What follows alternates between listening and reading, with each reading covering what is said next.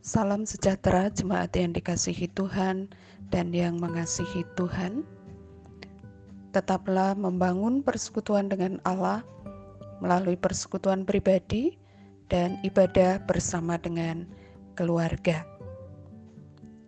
Pada saat ini, mari kita bersama-sama akan merenungkan firman Tuhan. Tetapi sebelumnya, mari kita berdoa. Ya Allah yang Maha Kasih, kami bersyukur Engkau memberkati kami dalam hidup kami pada hari ini. Engkau memelihara kami sehingga kami tidak berkekurangan. Engkau melindungi kami dan kami berada dalam kesehatan. Terima kasih untuk setiap langkah kaki kami yang Kau sertai, untuk setiap karya tangan kami yang Engkau berkati untuk setiap orang yang kau pakai untuk menyatakan kasih-Mu kepada kami. Terima kasih Tuhan Yesus, dan sekarang kami akan belajar firman Tuhan. Tolong kami supaya kami memiliki keteduhan hati, sehingga firman Tuhan ini boleh kami terima dengan penuh kesukaan, dan kami akan setia hidup di dalam kebenaran. Terima kasih Bapa, dalam nama Tuhan Yesus kami berdoa dan mengucap syukur. Amin.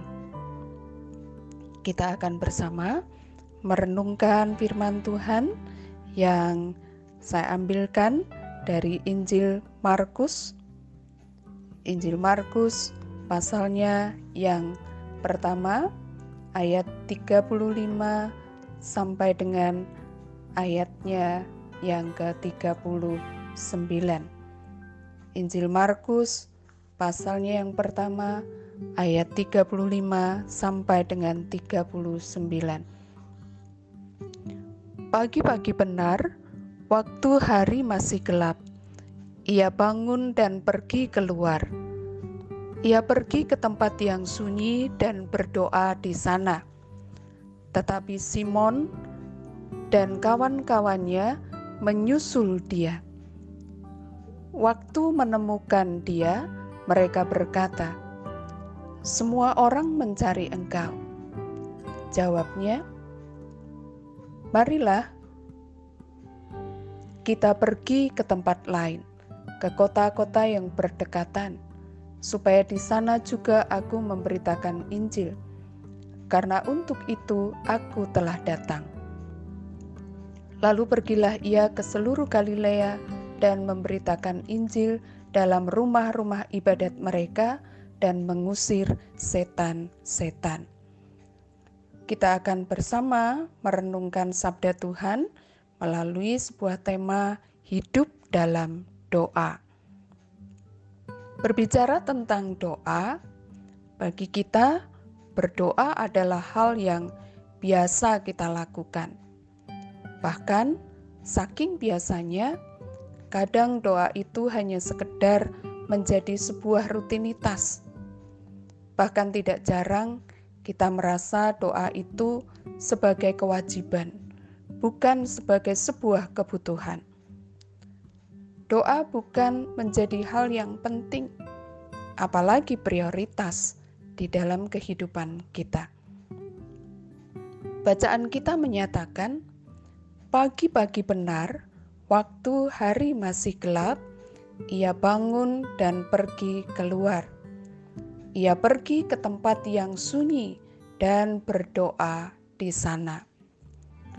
Yesus, yang adalah Anak Allah, mengutamakan kehidupan doa membangun hubungan yang dekat dan akrab dengan Bapaknya.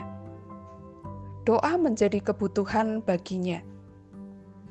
Sekalipun Tuhan Yesus memiliki aktivitas pelayanan yang sangat padat, sekalipun secara fisik juga lelah, tetapi kesibukan, pelayanan, kelelahan itu tidak menjadikan dia melupakan waktu untuk tetap membangun kedekatan dan keakraban dengan bapaknya.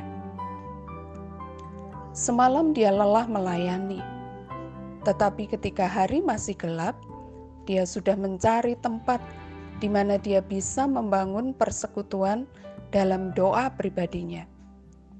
Sebelum kegiatan di hari yang baru dikerjakan, maka dia lebih dahulu bersekutu dengan Bapaknya. Bagaimana dengan kehidupan doa kita? Sering kita merasa tidak ada waktu, buru-buru karena pekerjaan sudah menunggu, sering karena beralasan kita sibuk, karena lelah, pekerjaan dan aktivitas yang kita lakukan kerap kita mengesampingkan kehidupan doa kita. Saatnya sekarang kita membangun persekutuan yang dekat dan akrab dengan Dia, karena di dalam doa itulah kita akan terus dikuatkan. Doa adalah kebutuhan kita. Hanya ketika kita dekat Allah saja, maka kita akan tenang. Karena itu, tetaplah berdoa. Tuhan Yesus menyertai dan melindungi kita senantiasa. Amin. Mari kita berdoa.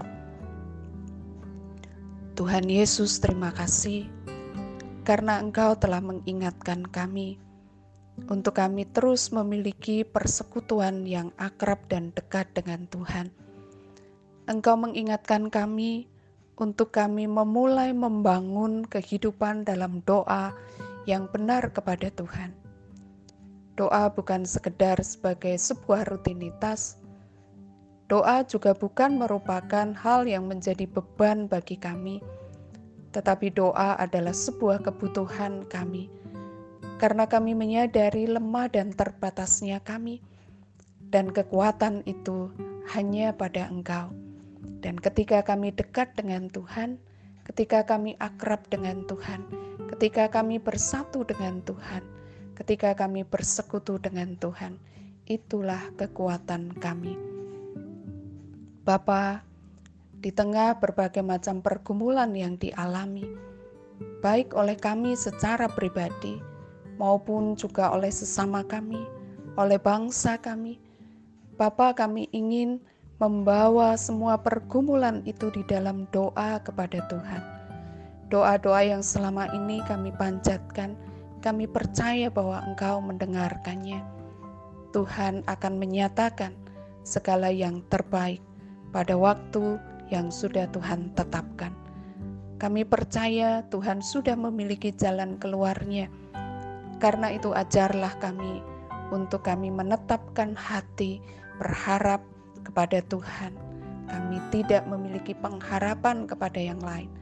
Satu-satunya pengharapan kami adalah Engkau. Tidak ada tempat yang aman untuk kami selain berada di dalammu dan selain ketika kami bersamamu. Berkatilah setiap pergumulan umatmu pribadi lepas pribadi. Tuhan sertai dalam setiap karya yang masih mampu untuk dilakukan.